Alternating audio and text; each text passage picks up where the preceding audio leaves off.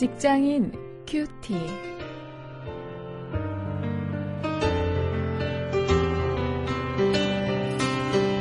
안녕하십니까. 오늘 4월 25일, 오늘은 베드로전서 3장 1절부터 7절까지 말씀을 가지고 일터와 가정이라는 주제로 크리스천의 부부 관계 이런 제목으로 함께 말씀을 생각해 보겠습니다.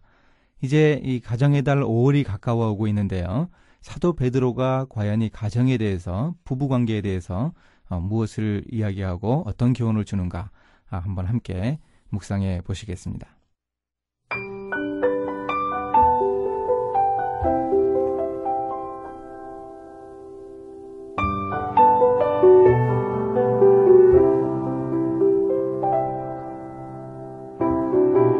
아내 된 자들아 이와 같이 자기 남편에게 순복하라. 이는 혹 도를 순종치 않는 자라도 말로 말미암지 않고 그 아내의 행위로 말미암아 구원을 얻게 하려 함이니 너희의 두려워하며 정결한 행위를 봄이라. 너희 단장은 머리를 꾸미고 금을 차고 아름다운 옷을 입는 외모로 하지 말고 오직 마음에 숨은 사람을 온유하고 안정한 신령에 썩지 아니할 것으로 하라. 이는 하나님 앞에 값진 것이니라. 전에 하나님께 소망을 두었던 거룩한 부녀들도 이와 같이 자기 남편에게 순복함으로 자기를 단장하였나니 사라가 아브라함을 주라 칭하여 복종한 것 같이 너희가 선을 행하고 아무 두려운 일에도 놀라지 아니하므로 그의 딸이 되었느니라. 남편 된 자들아 이와 같이 지식을 따라 너희 아내와 동거하고 저는 더 연약한 그릇이요 또 생명의 은혜를 유업으로 함께 받을 자로 알아 귀히 여기라.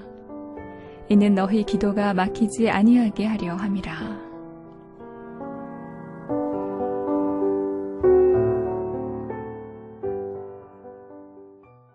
오늘 본문 속에서 사도 베드로는 먼저 아내들에게 이야기를 합니다. 이 남편에게 순복하라고 1절부터 6절 사이에서 이야기해 주고 있죠. 이제 베드로의 관심이 본격적으로 이 가정 문제로 옮겨온 것인데요. 베드로는 먼저 이 아내들에게 권면을 했습니다. 길게 권면을 하고 있는데 그 권면의 핵심은 무엇인가 하면은요.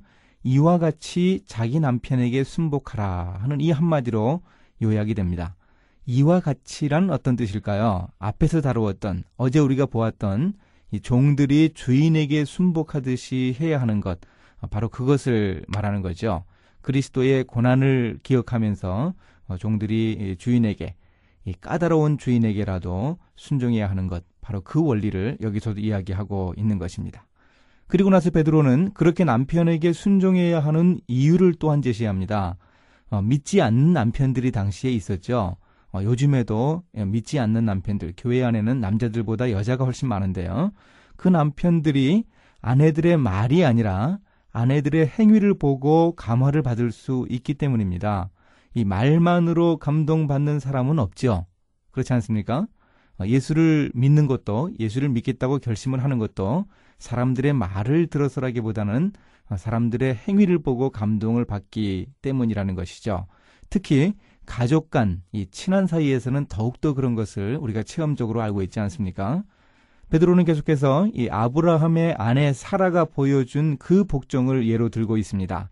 두려움을 가지고 또 정결한 행위를, 행위를 가지고 이 마음의 단장을 해서 남편을 섬기라고 권면을 하고 있습니다. 이 부분을요, 우리가 이 성차별의 관점으로 읽어서는 곤란합니다. 이 부부 관계는 상하 관계가 아니라 동등하지만 성 차이, 이 역할과 책임의 차이가 있다는 점을 이 성경적 부부간으로 우리가 이해할 수 있어야 합니다. 물론 이제 구별은 있습니다. 그러나 차별은 없는 것, 어, 이 원리를 어, 우리가 꼭 유념해야 할 것입니다. 7절에서 어, 베드로는 남편들을 권면합니다. 한마디로 이야기하면 아내를 귀히 여기라고 합니다. 남편들에게도 같은 원리를 적용합니다. 이와 같이 아내들을 이러이렇게 귀하게 여겨라. 이렇게 베드로가 권면하고 있습니다. 아내들이 남편들에게 순종해야 하는 것 같이 남편들은 아내들을 귀히 여기고 사랑해야 합니다. 사도 바울의 표현을 빌리자면 그리스도가 교회를 사랑하고 자신을 주심같이 그렇게 아내를 사랑해야 하는 것이죠. 여성들에 대한 비하 또 천시가 일반적인 그런 사회였지만 베드로는 분명하게 이야기하고 있습니다.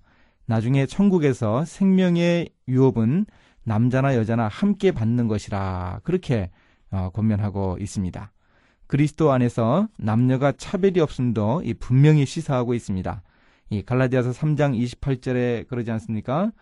어, 남자나 여자 없이 다 그리스도 예수 안에서 하나이니라. 이 말씀을 어, 베드로가 적용하면서 이 남편과 아내가 어, 하나가 아, 되어서 아름다운 가정을 꾸려가야 하는 것을 설명하고 있습니다.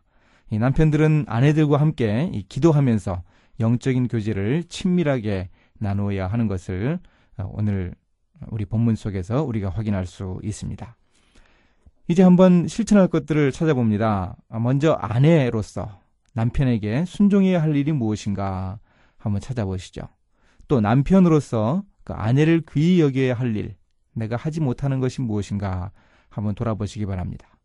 또 아직 결혼하지 않으신 어, 우리 미혼 형제 자매님들은 어, 내 아내, 내 남편 될 사람들, 그 사람들을 위해서 하나님 안에서 이런 아름다운 어, 부부관계, 아름다운 가정을 이룰 수 있기 위해서 어, 기도하는 그런 시간이 될 수 있으면 좋겠습니다.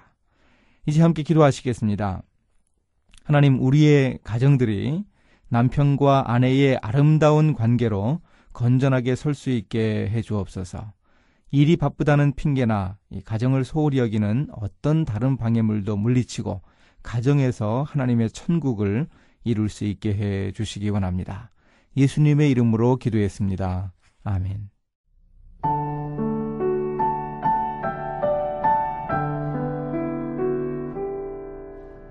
한 젊은이가 유명한 성경 교사였던 해리 아이언사이드 박사에게 상담을 하러 왔어요.